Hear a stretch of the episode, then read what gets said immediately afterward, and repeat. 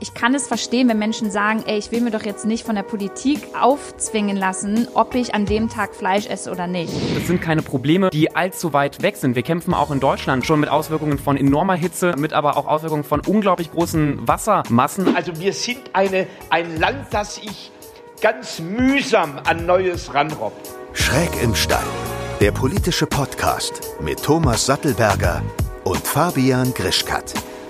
Guten Morgen, guten Mittag oder guten Abend, wann auch immer ihr diesen Podcast hört. Willkommen zurück bei Schräg im Stall, dem Clash der Generationen. Als eure Hosts heute wieder hinter dem Mikrofon Thomas Sattelberger, ehemaliger Top-Manager und mittlerweile Bundestagsabgeordneter der FDP und meine Wenigkeit Fabian Grischkat, Influencer, Moderator und Aktivist. Und heute tatsächlich auch wieder keine Folge über Corona. Ich finde das ja weiterhin super, dass wir mal wieder andere Themen hier reinbekommen. Hatten wir ja schon letzte Woche äh, mit dem Thema Regime und China. Und heute möchten wir auch mal wieder über ein Thema sprechen, was mir sehr am Herzen liegt. Und zwar Klimaschutz, äh, Umweltschutz, Nachhaltigkeit und ob eigentlich so das Thema äh, Klimakrise ein wenig in den Hintergrund rückt. Ja, auch durch Corona. Da fällt wieder äh, unser schlimmes Wort Corona. Aber es geht überwiegend heute um die Klimakrise und nicht um die Corona-Krise. Und dafür haben wir auch wieder einen Gast dabei. Ich darf am Mikrofon, du sitzt ja wirklich direkt am Mikrofon in der Hand, äh, Luisa Dellert begrüßen. Möchtest du dich vielleicht kurz selbst vorstellen? Ja, hi. Äh, ich freue mich, dass ich heute bei euch sein darf. Mein Name ist Lou, Luisa Dellert. Ich bin Unternehmerin und Influencerin und beschäftige mich äh, auf Instagram mit Themen wie Politik, Nachhaltigkeit und äh, jetzt ein, ja, ein Thema, das mir sehr am Herzen liegt, Feminismus. Ja, ich folge dir schon etwas länger. Ich weiß gar nicht, wie lange, mindestens schon ein Jahr. Ich glaube aber zwei, drei Jahre so. Ja, das, äh, ich muss mich ja mal outen hier als, als Fan. Thomas, kennst du auch Luisa? Auch schon mal äh, auf Social Media begegnet oder gerade das erste Mal, dass du sie siehst? Gerade das erste Mal. Ich gehöre ja zur älteren Generation, aber ich habe Luisa äh, gerade gegoogelt. Das ist ja super. Dann weiß Thomas alles. Ähm, Luisa, du hast, um mal direkt so ins Thema Nachhaltigkeit äh, einzusteigen, du hast einen Shop Natural Lou, wenn ich das richtig ausspreche. Nee, Naturalu. Naturalu, Naturalu, okay. Ähm, ein Online, ein, ein grüner Online-Shop. Mhm wir probieren zumindest so grün wie möglich zu sein. Denn ne, man, also wenn wir jetzt hier über Nachhaltigkeit sprechen, dann muss man natürlich auch fair enough sein und sagen, auch ein Online-Shop, der ähm, viel Produkte, viel Pakete verschickt, ist nicht zu 100 Prozent umweltfreundlich. Ja. Was genau verkauft ihr denn da? Also was, was kann ich denn da kaufen? Kann ich mir da ein reines Gewissen kaufen in der, in der äh, Klimakrise oder was bekomme ich da?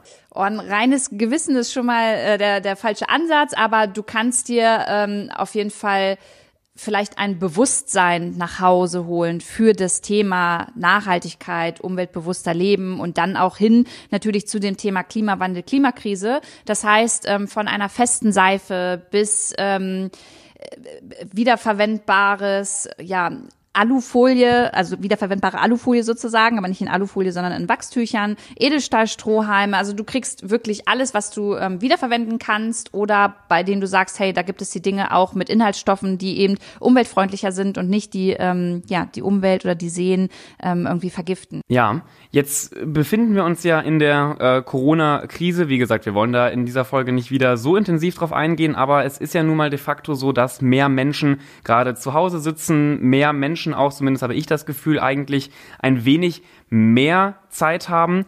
Äh, hast du gemerkt, dass es eine größere Anfrage bei eurem Online-Shop gab, dass sich wirklich ein, eine, eine Masse, eine größere Masse der Bevölkerung mit Nachhaltigkeit auseinandergesetzt hat oder ist es sogar eher zurückgegangen?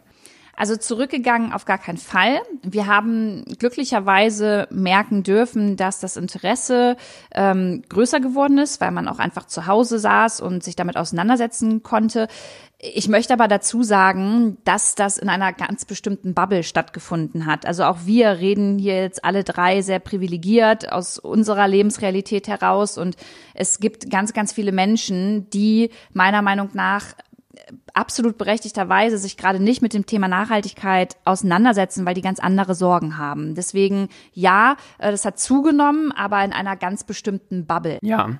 Thomas, du gehst ja auch mittlerweile immer mehr in die nachhaltige Bubble. Also zumindest bekomme ich das mit, dass du dich privat auch mit deinem Mann intensiver gerade mit dem Thema Ernährung, vegane Ernährung auseinandersetzt.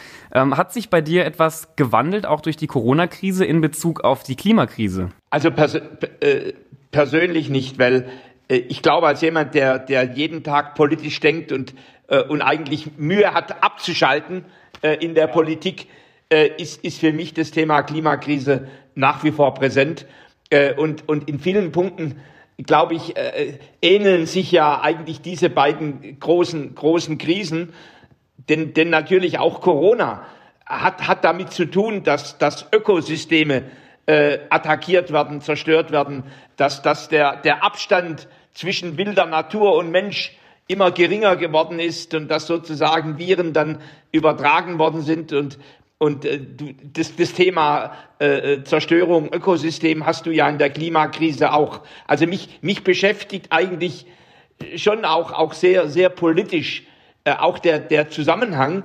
Und ich natürlich verstehe ich, und da bin ich bei Luisa, im, im Grunde vieles, was, was wir heute diskutieren, ist in der Bubble, denn, denn viele, viele Menschen, die, die sorgen sich um ihr Überleben, äh, die, die sagen also, was jetzt in 50, 60 Jahren ist, einen Augenblick kämpfe ich drum, dass ich überlebe äh, und, und dass meine Familie äh, ordentlich äh, überlebt und dass es passabel nochmal Schule gibt und so weiter, haben wir ja oft drüber gesprochen. Also in der, in der Not ist ja der Mensch sich selber äh, der Nächste.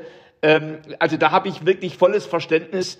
Äh, aber ich glaube, wir müssen politisch, äh, darf die Corona-Krise nicht die Klimakrise äh, verdrängen sondern es gibt sogar einen gemeinsamen Nenner, Schutz von Ökosystemen. Ja, wenn ich, wenn ich da direkt drauf, drauf eingehen darf, ich kann das natürlich verstehen. Ich, ich kenne auch viele Menschen, die haben gerade ganz andere Sorgen, Existenzsorgen und können sich privat kaum auseinandersetzen mit dem Klimawandel, mit den globalen Problemen durch den Klimawandel. Auf der anderen Seite sind ja auch hier die, die, die Todeszahlen, also es betrifft ja uns Menschen auch direkt und die Todeszahlen nicht so weit weg. Wenn ich mal daran erinnere an den ultra heißen Sommer im Jahr 2003, da sind in Europa durch die Folgen der Hitze 70.000 Menschen gestorben.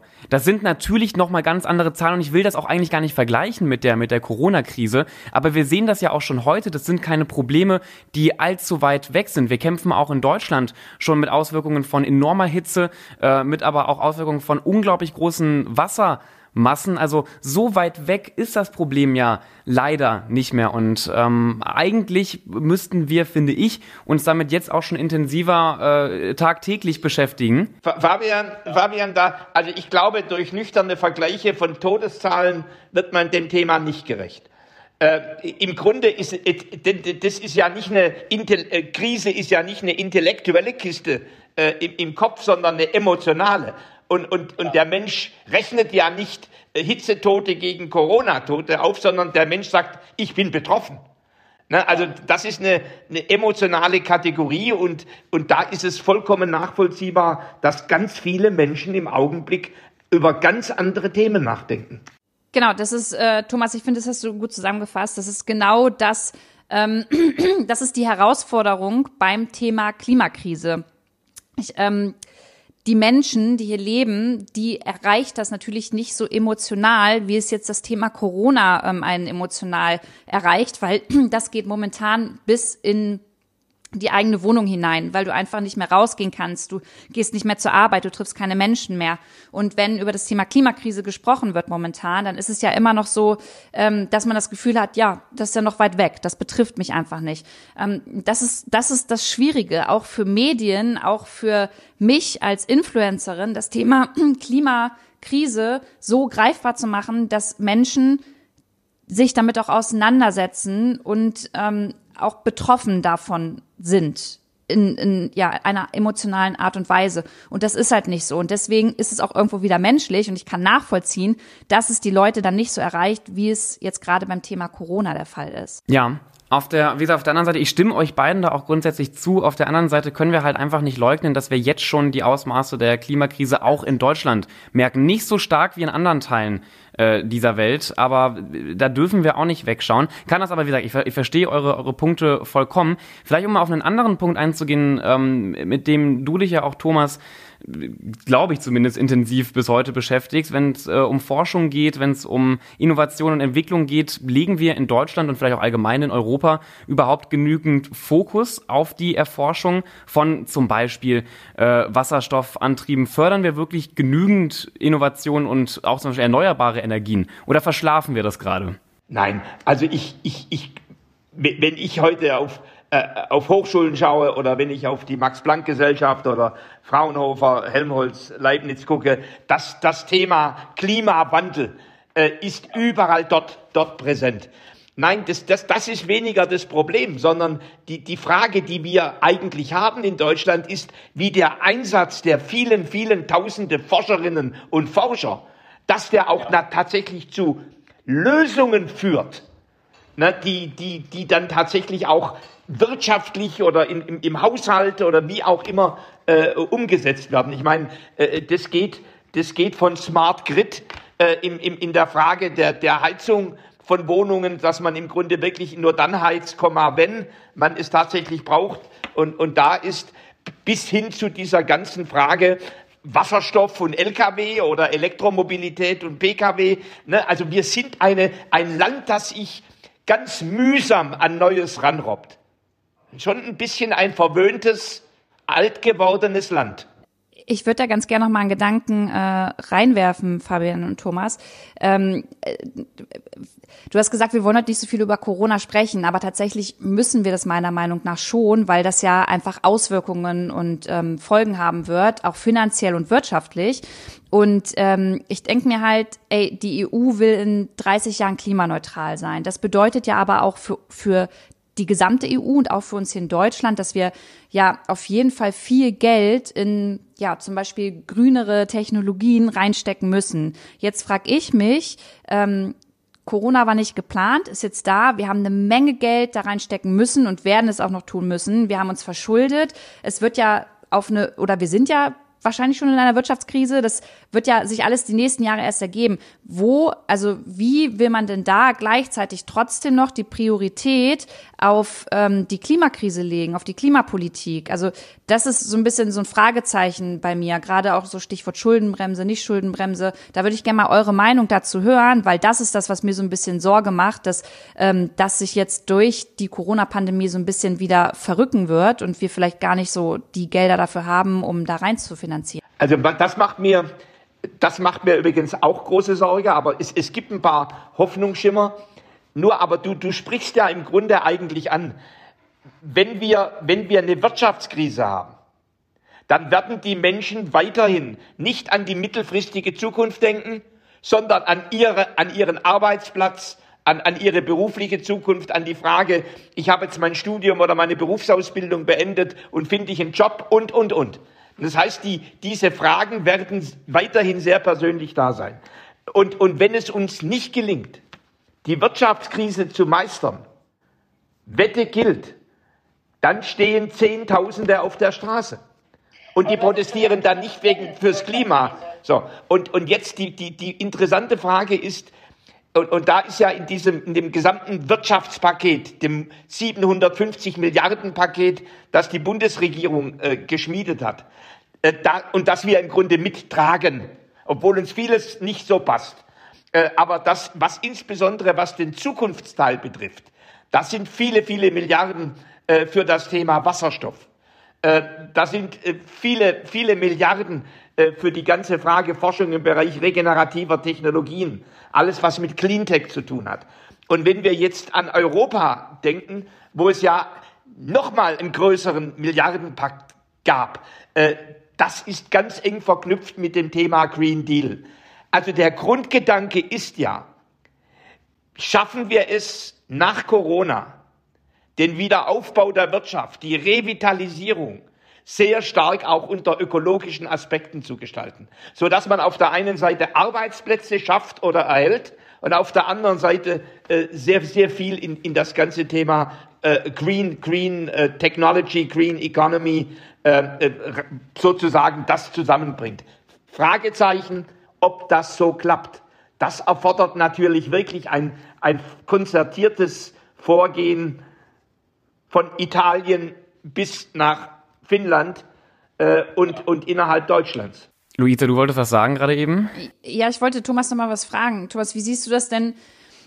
Wenn ich so an die nächsten Jahre denke, würde es dann nicht Sinn machen, jetzt erstmal hier in Deutschland, ich weiß nicht, ob, wie das europaweit überhaupt möglich wäre, dass man alle Handlungen, alle Gesetze, die äh, vielleicht verabschiedet werden, ähm, an den Klimaschutz koppelt. Also sagt, da gibt es auf jeden Fall ähm, bestimmte Richtlinien, daran muss sich einfach gehalten werden ähm, und dementsprechend danach muss dann auch das Ge Gesetz zum Beispiel ausgerichtet werden. Ähm, du jetzt als FDPler, also wie, wie, wie findest du sowas? Weil das würde doch schon mal eine Maßnahme sein, die total logisch ist, weil man dann immer in allen Bereichen das Thema Klimaschutz mit eingebunden haben muss. Also mal abstrakt gesehen finde ich das nicht schlecht.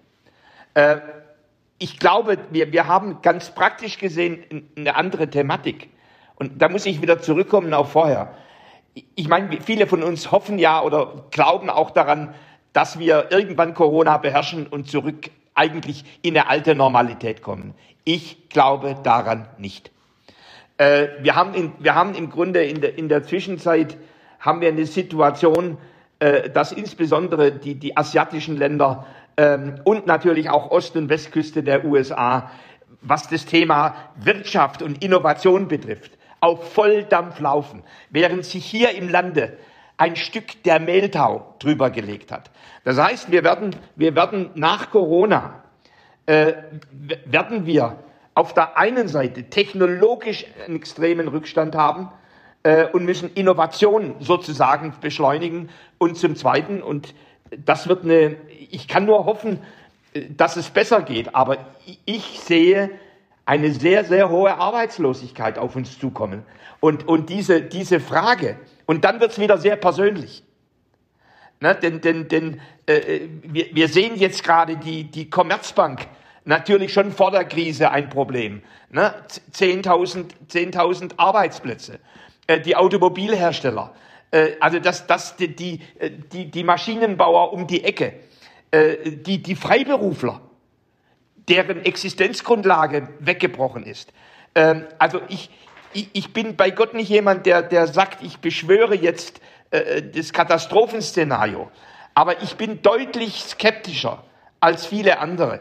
So, und dann auf deine Frage zu kommen, dann werden wir nicht drum kommen, das Soziale und das Ökologische gleichzeitig im Blick zu behalten. Das wird eine sehr schwierige Gemengelage, äh, weil, weil, weil man immer geneigt ist, dass das kurzfristig wirtschaftliche das langfristig ökologische schlägt.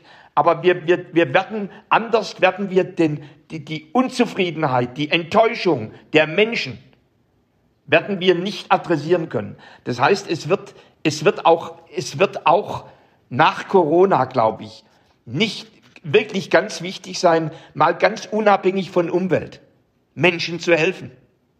Ja. Und das Geld könnte man natürlich in guten Zeiten in das Thema ökologische Wende reinstecken. Aber ich glaube nicht dran. Äh, Thomas, Luisa, ich würde gerne ähm, nochmal auf einen anderen Punkt eingehen. Ich meine, wir haben das jetzt gesehen, auch gerade im letzten Jahr, als wegen der Corona-Pandemie einige auch sehr strikte Maßnahmen in die Wege geleitet wurden, dass es da relativ schnell Bewegungen gab, die damit nicht einverstanden waren, die auf die Straße gegangen sind, ähm, die auch in gewissen Formen gewaltbereit waren.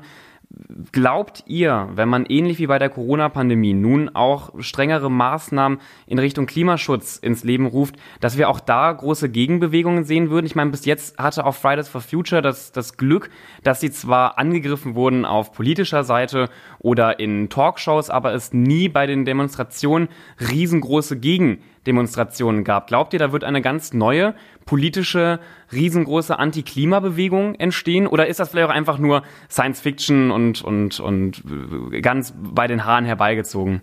Also ich persönlich finde, wir sollten auch jetzt während Corona und auch danach daran denken, ja, es gibt da Menschen, aber man muss auch äh, im Gegensatz nochmal dagegen halten, wie viele Menschen sind momentan in Anführungszeichen so zufrieden mit der Politik oder mit den Maßnahmen, dass sie eben nicht auf die Straße gehen und von einer Diktatur sprechen. Dann kommt es natürlich ja auch darauf an, was meinst du halt mit Maßnahmen, die im, im Zuge der Klimakrise umgesetzt werden. Jetzt werden Maßnahmen umgesetzt, die uns dazu in Anführungszeichen zwingen, zu Hause zu bleiben, ähm, nicht arbeiten gehen zu können. Wir sind ja sozial auch total eingeschränkt. Und da bin ich der Meinung, dass es beim Thema Klimapolitik ja Lösungswege gibt, die uns so nicht einschränken werden, ähm, wo man die Leute einfach anders mitnehmen kann. Und ein wichtiger Punkt, der jetzt gerade zu sehen ist und auch später beim Thema Klima einfach anders umgesetzt werden muss, ist auch die Kommunikation der PolitikerInnen. Ähm, es geht darum zu erklären, warum man etwas macht und äh, dann auch mal transparent und ehrlich zu sein und von Mensch zu Mensch zu sprechen und nicht von PolitikerInnen zu BürgerInnen. Also ähm, das, das ist, glaube ich, auch gerade während Corona ein großes Problem. Und deswegen, nee, ich glaube nicht, dass es da irgendwie eine Anti-Klimabewegung geben wird. Es wird immer Menschen und Minderheiten geben, die la laut sein wollen. Ähm, aber ich glaube, dass man das Thema Klimakrise einfach anders angehen kann. Ja, aber um da, um da nochmal zum Beispiel ein, ein kleines Beispiel zu geben, man wollte ja mal einen Veggie Day einführen. Eigentlich etwas relativ harmloses und schauen wir uns den Ernährungssektor, den Lebensmittelsektor an. Gerade da müssen wir anpacken und gerade da müssen wir dafür sorgen, dass weniger CO2 ähm, in die Atmosphäre freigesetzt wird. Aber alleine durch diesen Veggie Day ist eine riesige Diskussion damals äh, entstanden und die Bild-Zeitung hat es, hat es verteufelt. Ja, da haben die Grünen massivst verloren. Genau, und, und wenn ich jetzt, wenn ich mir jetzt vorstelle, der Veggie Day war in meinen Augen gar keine krasse Maßnahme. Das war mal so ein Annäherungsversuch, Menschen zu motivieren, versuch doch mal auf Fleisch zu verzichten. Wenn wir jetzt aber strikt sagen, hey, das geht nicht mehr, wir, wir können einfach nicht so viel Fleisch in den nächsten Jahrzehnten weiter essen, glaubt ihr nicht, dass das auf großes Unverständnis und auch auf große Gegner und Gegnerinnen treffen wird? Thomas, darf ich dazu eine Sache noch sagen und dann lasse ich, lass ich, entschuldige. Ähm, ich sehe das genauso wie du. Ich glaube aber, wir sind eine andere, wir sind einfach eine chilligere Generation und wir äh, brennen ja auch dafür und für uns ist es überhaupt kein Problem, einen Veggie Day einzulegen. Ich glaube, auch da ist die Kommunikation und die Art und Weise, das umzusetzen, wieder der springende Punkt. Du kannst, ich kann es verstehen, wenn Menschen sagen, ey, ich will mir doch jetzt nicht von der Politik aufzwingen lassen, ob ich an dem Tag Fleisch esse oder nicht. Ich glaube, der richtige Weg wäre da, ähm, sich kommunikativ und auch mit Unternehmen, einfach mit den unterschiedlichsten Lebensbereichen zusammenzutun und zu sagen, hey, wollen wir das nicht mal zusammen angehen und überlegen, ob ihr sowas nicht anbietet bei euch einmal die Woche. Ähm, also klar, das ist auch wieder auf freiwilligen Basis und ich halte da oft nichts von, aber ich glaube, das muss der erste Schritt sein, um dahin zu gehen. Du kannst, und jetzt auch gerade nach Corona, kannst du mit so einem, in Anführungszeichen, Verboten, wirst du viel kaputt machen. Wir müssen das anders angehen. Okay. Ja. Ich meine, diese, diese ganze Frage Bekämpfung von Krisen und Demokratie hängt ja ganz eng miteinander zusammen. Und, äh, und ja, und es ist, es ist übrigens auch eine Aufgabe einer, Bürg einer demokratischen Opposition, die Regierung immer wieder zu challengen, äh, ob Freiheitseinschränkungen noch gerechtfertigt sind. Ich, ich, bin, ich bin jemand, der sagt, wir müssen wirklich versuchen, auch solche schwierigen Krisen demokratisch zu lösen. Und demokratisch heißt zuallererst wirklich Menschen gewinnen, die Köpfe und die, und die Herzen gewinnen. Und das mit dem Veggie Day, äh, was glaubst du, wie, wie viel Veggie Days ich jetzt habe in der Woche? Äh, ja, ja, aber nein, warum, warum sage ich das? Wenn du dir anschaust, wie in diesen fünf Jahren die Zahl derer, die vegan sich ernähren oder vegetarisch ernähren oder, oder halb vegetarisch, also äh, wenn du das ansiehst, dann siehst du doch eigentlich, dass diese Bewegung auch ohne Verbote eigentlich richtig gut funktioniert hat. Und, und diese Frage Fleischkonsum, der nächste Punkt, eine ganz andere Frage heißt, warum wird, äh, warum wird äh, das Fleisch nicht äh, CO, CO2 adäquat bepreist? Ne, ich, ja. ich gehe davon aus, nach, dass, dass, dass eigentlich finde ich es richtig, dass, dass Flüge signifikant teurer werden. Äh, ich halte es für richtig, dass Fleisch teurer wird. Wir werden da aber natürlich Debatten bekommen. Äh, das fängt schon damit an, wie, wie, wie hoch ist, ist äh, Hartz IV. Ne, denn, denn, denn, denn äh, wenn die Lebensmittelpreise steigen, dann müssen wir wieder an das Soziale denken. Wir müssen generell immer an das Soziale denken, würde ich, also ne, das ist ja generell total wichtig. Ich weiß nicht, Fabian, wie, also wie siehst du das denn? Ich finde, das ist halt voll der Struggle. Ich, ich, ich brenne da ja auch für, genauso wie du, und ich weiß, dass ich was verändern muss. Und gleichzeitig ist es so, dass was Thomas gerade gesagt hat, dass es so viele Menschen gibt, die sich eben, weißt du, die jetzt gerade jeden Cent umdrehen müssen, um sich überhaupt was leisten zu können. Und wir drei hier, wir können darüber sprechen, haben nebenbei noch unser iPhone und ähm, Laptop und alles das, was wir brauchen. Und für uns wäre es kein Problem, wenn Fleisch teurer wird. Und ähm, gleichzeitig kann ich dann die Menschen verstehen, die bisher sich das vielleicht alles gar nicht leisten konnten und jetzt wird's alles teuer, also wird es alles teurer werden, dann können sie sich erst recht nichts mehr leisten. Also diese soziale Frage, ich finde das super, super schwierig, weil es wird immer Menschen geben, die ähm, das Gefühl haben, nicht so leben zu dürfen, wie wir in unserer Bubble das Ja, ja, da können wir auch mal wieder äh, zu Fridays for Future ein wenig zurückkommen. Auch die leiden ja, also ich bin selbst nicht quasi fest Mitglied bei Fridays for Future. Ich habe die nur sehr oft unterstützt und, und bin sehr oft auf Demos mitgegangen. Aber auch dort ähm, müssen die sich auch in großen Teilen zu Recht immer wieder anhören, dass sie ja auch eine sehr privilegierte Bewegung sind und dass eben Menschen, gerade Menschen aus, ich sag mal, bildungsferneren Schichten nicht so leicht den Weg zu Fridays for Future finden, wie wir das jetzt zum Beispiel tun würden. Und äh, da habe ich mich auch früh mit beschäftigt und überlegt, was kann man denn dagegen machen? Also wie kann man denn versuchen, auch die Gesamtbevölkerung zu, zu inkludieren? Auch wenn ich mir unsere vegane äh, Öko-Bubble anschaue, klar, es ist die, die Zahlen auch für, für Fleischersatzprodukte gehen weiter hoch. Äh, auch wenn wir uns zum Beispiel Sojamilch, Hafermilch, äh, Reismilch, also allgemein Milchalternativen anschauen, natürlich wird davon immer mehr verkauft. Auf der anderen Seite wird aber in Deutschland trotzdem nicht weniger Fleisch ähm, produziert bzw. auch exportiert. Und ich weiß ehrlich gesagt nicht, was der richtige Ansatz ist, um zum einen da wirklich eine Wende ins, ins Spiel zu bringen. Also ich finde zum Beispiel ein Unternehmen wie die Rügenwalder Mühle macht das, ohne hier Werbung zu machen, aber macht das relativ gut. Die haben es ja in den letzten Jahren geschafft, da einen ordentlichen Switch hinzubekommen, dass sie mittlerweile bei fast 50 Prozent vegan-vegetarischen äh, Produkten sind. Ich weiß aber nicht, was die optimale Lösung, und ich glaube, die kennt gerade kaum jemand, ist, um wirklich eine gesamte Bevölkerung zu gewinnen oder ein, ein, ein, ein Problem so darzustellen, dass auch alle mit an einem Strang ziehen und dass nicht nachher Leute ähm, vergessen werden. Wenn zum Beispiel Fleischpreise nach oben steigen, wenn, wenn Fleisch und allgemein alles, wo viel CO2 freigesetzt wird, höher besteuert wird, ich bin, ich bin mir nicht sicher, wo man auf der anderen Seite dann besser ausgleichen müsste. Man müsste ja fairerweise sagen, okay, dann müssen Fleischersatzprodukte deutlich günstiger werden. Aber ob da die finanziellen Mittel überhaupt für zur Verfügung stehen. Die Frage würde ich ja auch mal an, an Thomas weiterleiten. Geht es so einfach, dass man jetzt zum Beispiel sagen könnte, okay, Fleisch machen wir teuer, das vegane Schnitzel äh, machen wir günstiger? Kann der Staat da überhaupt genügend äh, zu beisteuern? Also der Staat kann zum Ersteren was beisteuern. Also nicht zum günstiger machen, äh, aber um, um, um, sagen wir mal, um den Abstand zu vergrößern. Äh, ja. denn, denn eines ist klar, egal ob ich heute Flugverkehr habe äh, oder, oder Schnitzel, im, im Grunde externalisiere ich die Kosten, die durch, durch CO2 entstehen, die, die externalisiere ich nach draußen. Die sind nicht im Produkt oder in der Dienstleistung erhalten.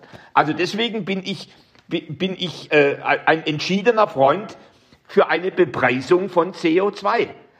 Und, und, äh, und ob das dann eine, eine CO2-Steuer ist oder ein CO2-Emissionshandel, beides hat Vor- und beides hat Nachteile. Äh, da, da muss man dann intensiv diskutieren. Äh, inzwischen haben wir so, so Mischformen dazu. Wenn du mich fragst, ist der CO2-Preis, ich glaube, er liegt im Augenblick bei 25 Euro pro Tonne und soll auf 55 steigen. Ähm, aber äh, ist, ist glaube ich, immer noch viel zu niedrig äh, um wirklich eine, eine, Lenkungswirkung zu entfalten. Also egal, ob, ob ich Steuer mache äh, oder ob ich oder Emissionshandel mache, in der Preisbildung muss ich halt kräftig hinlangen, so, so dass äh, so, so dass dort der Bürger und die Bürgerin das spürt. Und das nächste Thema, äh, ich meine, äh, die, die, die Braunkohle wird abgeschaltet. Jetzt kann man noch diskutieren, geht das früher? Wahrscheinlich ja. Ja, aber da gehen, da fließen ja Dutzende Milliarden in die vier betroffenen Regionen, um, um das sozial abzufedern. Äh, dann das ganze Thema Wasserstoff und, und, äh, und, und Stahlverarbeitung. also ich, ich kann im Grunde äh, bis, bis rein in Verkehr und in die Haushalte, ich, ich, kann in, ich kann im Grunde handeln. Die, die interessante Frage ist nur, handle ich schnell genug und intensiv genug? Da habe ich meine Zweifel. Ja, und was, was ich mich gerade frage, ich meine, wir sprechen hier jetzt wieder über, über sehr viele finanzielle Aspekte und hohe politische Entscheidungen. Nimmt das denn am Ende, wo wir gerade eben ja auch schon waren, wirklich die Gesamtbevölkerung mit? Also wird dadurch wirklich ein Bewusstsein geschaffen, ähnlich wie in der Corona-Pandemie, wo wir es geschafft haben, relativ kurzfristig, und ich will es jetzt nicht wieder direkt vergleichen, aber wo relativ schnell Menschen klar geworden ist, okay, wir machen das und das, weil das und das passiert gerade und das ist gut. Glaubst du zum Beispiel durch, durch eine hohe CO2-Steuer wird wirklich der gesamten Bevölkerung klar, ah, okay, da scheint es ein Problem zu geben, oder glaubst du nicht eher, dass Menschen dadurch nur noch wütender oder sich abgehangener fühlen? Also ich glaube, wenn wir, wenn wir gleichzeitig, das entscheidende Thema ist doch, haben Menschen Brot und Arbeit und Perspektive. So, und das war vor Corona mehr oder weniger für 75 Prozent der Bevölkerung der Fall. Und, und über die 25 haben wir uns wirklich, äh, da muss man wirklich nachdenken und, und, und helfen, unterstützen, dass, dass, dass Arbeit und Perspektive da ist. So, jetzt durch Corona ist, ist natürlich übrigens auch weltweit äh, ist, ist, ist, ist vieles der Errungenschaften äh, der letzten Jahrzehnte. Die Armut ist signifikant gerade wieder gewachsen. Äh, die Zahl der hungernden Menschen und, und, und. Das heißt, wir müssen, wir, wir müssen gleichzeitig Wirtschaft so gestalten und hoffentlich auch ökologisch gestalten, dass sie innovativ hochkarätige Arbeitsplätze kriegt, bringt. Und dass wir Bildung, Schule, Hochschule, Berufsausbildung so gestalten, dass Menschen so zukunftsfähige Jobs haben. Äh, und, und damit im Grunde, äh, damit die, die, die, die andere Frage deutlich ausbalanciert wird.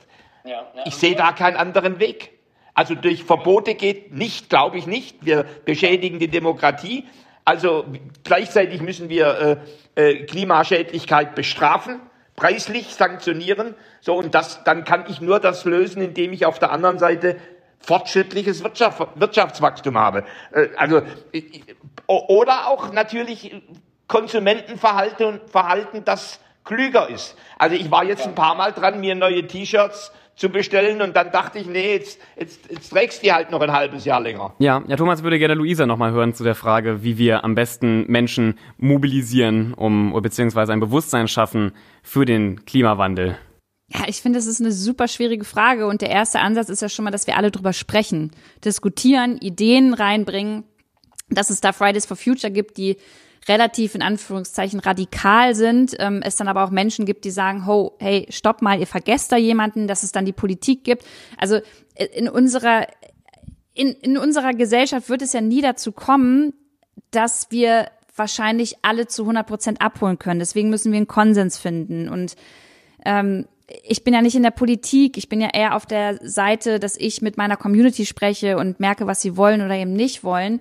Und ich komme da wieder zu dem Punkt, dass ich glaube, solange wir nicht verstehen, dass die Klimakrise schon da ist, so wie es einfach jetzt durch Corona einfach passiert ist, da wurde relativ schnell klar, scheiße, das ist hier genau vor unserer Tür, da sterben Menschen, ich kann auch dran erkranken, also muss ich das jetzt machen. So, so, so sind wir Menschen leider, glaube ich, dass wir erst verstehen, dass wir wirklich handeln müssen, wenn es schon fast zu spät ist.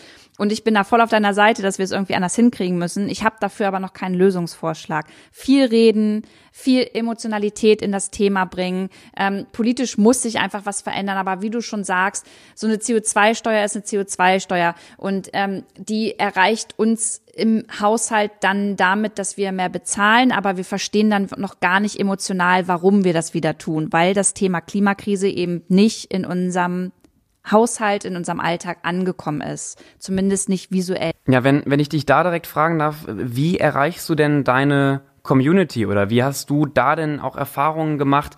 Mit welchen Themen, Vergleichen, ähm, Bildern hast du denn gemerkt, okay, jetzt, jetzt erreiche ich Menschen. Also ich habe das oft gemerkt, wenn ich über Klimaschutz und Umweltschutz gesprochen habe, da haben einige Sachen mal mehr, andere mal weniger funktioniert. Wo siehst du denn gerade auch bei, bei Leuten, die dann auf deinen Instagram-Account kommen, wie schaffst du es, die zu catchen und, und zum, für dieses Thema äh, zu begeistern? Ja, ich schaff's, äh, ich kann, das müssen wir auch wieder differenziert sehen, weil seitdem, es ist jetzt fast ein Jahr so, seit fast einem Jahr erreiche ich die Menschen gar nicht mehr so groß mit dem Thema Klima. Also ich merke, wenn ich dann über das Thema ähm, Klimakrise, Nachhaltigkeit spreche, das kriegt nicht mehr so viel Aufmerksamkeit. Und das, das liegt nicht daran, dass ich die Beiträge anders mache als zuvor. Das liegt einfach daran, dass deren Interesse, dass das Thema einfach nicht in deren Kopf gerade rein möchte, weil sie einfach andere Sorgen haben. Und wie habe ich das vorher gemacht oder wie mache ich es auch jetzt noch? Menschen sprechen lassen, Menschen, die Erfahrungen mit dem Thema gemacht haben, aus anderen Ländern, ähm, Wissenschaftler, Wissenschaftlerinnen, ähm, jemanden, Robert Mark Lehmann ist ein äh, großartiger Meeresbiologe, Fotograf, der in anderen Ländern unterwegs ist und das Thema Klimakrise einfach immer wieder hautnah miterlebt. Diese Menschen sprechen lassen mit ihren Bildern und Videos ist wichtig ähm, und das kann nicht ich machen aus meinem Wohnzimmer heraus, sondern ähm, muss anderen Menschen eine Bühne dafür geben. Und weil das, weil das so ist, dass viele Menschen gerade anders beaufschlagt sind, seelisch, emotional. Äh, weil das so ist, ist es so wichtig, dass die politischen Entscheider das Thema nicht aus dem Blick verlieren, sondern im Grunde sozusagen dann tatsächlich äh, vielleicht unverstanden von vielen, aber dieses Thema Green Deal in Europa äh, und dieses Thema äh, Zukunfts Paket äh, in, in, in der, in der Corona-Hilfe sauber und gut gestalten, sodass, wenn der Kopf wieder frei ist, Menschen denn wirklich sagen, unsere Politikerinnen und Politiker, äh, die, die haben das Richtige nicht nur für die Gegenwart, sondern auch für die Zukunft getan. Also ich, ich, ich glaube auch, dass es, ich meine, Friday for Future hat eine verdammt harte Zeit. So, aber sie haben es ja geschafft, das Thema in die Köpfe äh, von Politik äh, und, und, und Wirtschaft zu bringen. Äh, und, und, und ich sehe da schon, ich sehe das schon. Äh, übrigens, ich selber, für mich, ich merke es an mir selber, das, ich bin ja auch ein guter Gradmesser, äh, wie wach ich geworden bin für das Thema äh, über, über die letzten Jahre. Und ich merke, in den letzten drei Jahren und vor allem im letzten Jahr hat das nochmal einen richtigen Schub gehabt. Also die Frage, wie viel, wann heize ich? Die Frage, wann bestelle ich mir was online neu und frage nicht vorher, ne, die, die, die Frage, welche, welche Ernährung habe ich? Die Frage, ähm, kann ich nicht, wenn ich schon mal weg muss, kann ich dann nicht mit dem Zug fahren? Und, und, und all diese Fragen beeinflussen mich. Und das ist, ja, dann, dann glaube ich auch, dass es vielen anders so geht und diese Beeinflussung, äh, Beeinflussung, Thomas, die ist ja sau wichtig. Und deswegen ist es eben so, dass es nicht nur die Politik ist, sondern wir auch wichtig sind, ähm, bei uns anzufangen. Denn wenn ich erstmal über das Thema Nachhaltigkeit äh, nachdenke oder über unsere Zukunft ähm, in Bezug auf die Klimakrise, dann gehe ich vielleicht das nächste Mal zum Politiker oder zur Politikerin hin und frage sie mal, setze da ein bisschen unter Druck, nehme das vielleicht ähm, in mein Unternehmen mit rein, probiere da Strukturen zu ändern, rede mit meinen Nachbarn, mit meinen Nachbarinnen, Freunden, das, also, das geht ja in so viele unterschiedliche Strukturen und Bereiche mit ein. Wenn ich mich persönlich mit dem Thema beschäftige, dann sind meine Augen auf einmal offen dafür und vielleicht mein Wille, ähm, etwas zu verändern, auch in anderen Bereichen viel, viel höher. Deswegen ist es voll wichtig, da anzusetzen. Ich finde aber gleichzeitig, dass in der Politik einfach noch zu viele PolitikerInnen sind, die einfach beratungsresistent sind und äh, sich nicht mal mit einem Edelstahlstrohhalm beschäftigen wollen. Ja, also stimme ich, stimme ich dir vollkommen zu. Also das müssen wir jetzt auch mal sagen, Thomas, ne? Also irgendwann habe ich mal gelernt die drei Ps: Planet, People, Profit. Äh, es muss dem Planeten gut gehen, es, es muss den Menschen gut gehen und es muss der Wirtschaft gut gehen. So und wenn wenn wenn es gelingt, das einigermaßen in, in der Balance zu halten, äh, äh dann, dann glaube ich, äh, so, das reicht. So, die Schlimme sind Menschen, die nur den Profit im Kopf haben oder die nur den Planeten im Kopf haben oder die nur das Soziale im Kopf haben. Ich, ich glaube, politische Entscheider müssen wirklich die Komplexität verstehen und dass das eine das andere beeinflusst. Na, dann mach doch mal was im Bundestag dafür, dass das auch der Fall ist. Ja, ich mache ja relativ viel. Was, egal, egal, was das Thema Bildung betrifft, was das Thema Verbraucherbildung betrifft, was das Thema Demokratiebildung betrifft, auch was das Thema Innovationsförderung betrifft, auch was das Thema Green Technology betrifft. Also ich bin, ich, ich rötle meinen Tag wirklich äh, so wie früher, äh, als ich noch aktiv in der Wirtschaft war. Ja, ich, ich muss aber auch ehrlich ähm, zugeben und da, da Luisa recht geben, wenn du von den drei Ps sprichst, also das, das P mit, mit dem Planeten, habe ich zumindest das Gefühl, steht gerade sehr weit hinter den anderen Ps, auch in der, in der deutschen Politik. Ich muss allerdings auch mal bei diesem Podcast ein wenig auf die Uhr schauen. Wir kommen nämlich schon langsam hier zum, zum Ende. Ich fand's super spannend, auch wenn wir noch keine direkten. Voll schade. Ja, also wenn du, Luisa, wenn du, wenn du noch was sagen willst, äh, gerne. Du kannst auch den Podcast, ich muss gleich noch blöderweise zu einem anderen Termin auch noch weiter. Du kannst ja auch noch gerne minutenlang und stundenlang weiter, weitersprechen. Nur, ähm, ich glaube, auch Thomas und ich haben, haben leider da nicht die, die, die Zeit für. Und ich denke, du am Ende ja, ja auch nicht, oder? Als, äh nee, aber wir, wir wiederholen das auf jeden Fall nochmal, oder? Gerade zu dem Thema würde ich äh, auf jeden Fall, vielleicht können wir nochmal, jetzt habe ich dich voll unterbrochen, Fabian, aber ich wüsste gern von euch jeweils nochmal eine Top-Maßnahme, die wir in Deutschland ähm, ändern sollten in nächster Zeit, um Emissionen zu verringern oder generell etwas gegen die Klimakrise zu tun? Das ist lustig, weil ich wollte das nämlich euch gerade auch noch fragen zum, zum, zum Abschluss. Ich habe versucht, meinen Bogen dahin zu, zu drehen. Dann fange ich ja direkt mal, fange ich ja direkt mal an. Mist, jetzt wollte ich die Frage stellen. Ähm, und jetzt wird sie mir gestellt. Ich denke, wir müssen gerade in Deutschland weiterhin den, den Fokus stärker auf Ernährung setzen. Also natürlich sind der Mobilitätssektor, sind der Energiesektor auch unglaublich wichtig, aber vor allem bei Ernährung können ja auch wir ähm, pri privaten Leute ganz gut ansetzen. Also finde ich zumindest deutlich, ist es deutlich einfacher, mal zu sagen, okay, ich reduziere meinen Fleischkonsum, als direkt zu sagen, okay, in der Familie verbannen wir alle Autos. So. Und ähm, gerade Menschen, die sich noch nicht so intensiv damit beschäftigt haben und dann ein wenig überfordert sind, ich glaube, da ist es gar nicht so schwierig, auch vor allem jetzt im Januar, wo wir Veganuary hatten, mit einer immer größer werdenden, einem immer größer werdenden Angebot von auch veganen und vegetarischen Produkten, einfach mal zu versuchen, okay, ich esse jetzt nicht jeden Tag Fleisch, sondern nur jeden zweiten. Und dann wird man vielleicht irgendwann, äh, ist ja auch so, so ein Prozess, Vegetarier oder Vegetarierin und dann lebt man auf einmal komplett vegan und ähm, also das wäre meine Empfehlung auch für die ZuhörerInnen. Versucht doch einfach mal zumindest bei eurer Ernährung anzufangen. Was könnt ihr da tun, um weniger mies für diesen Planeten zu sein?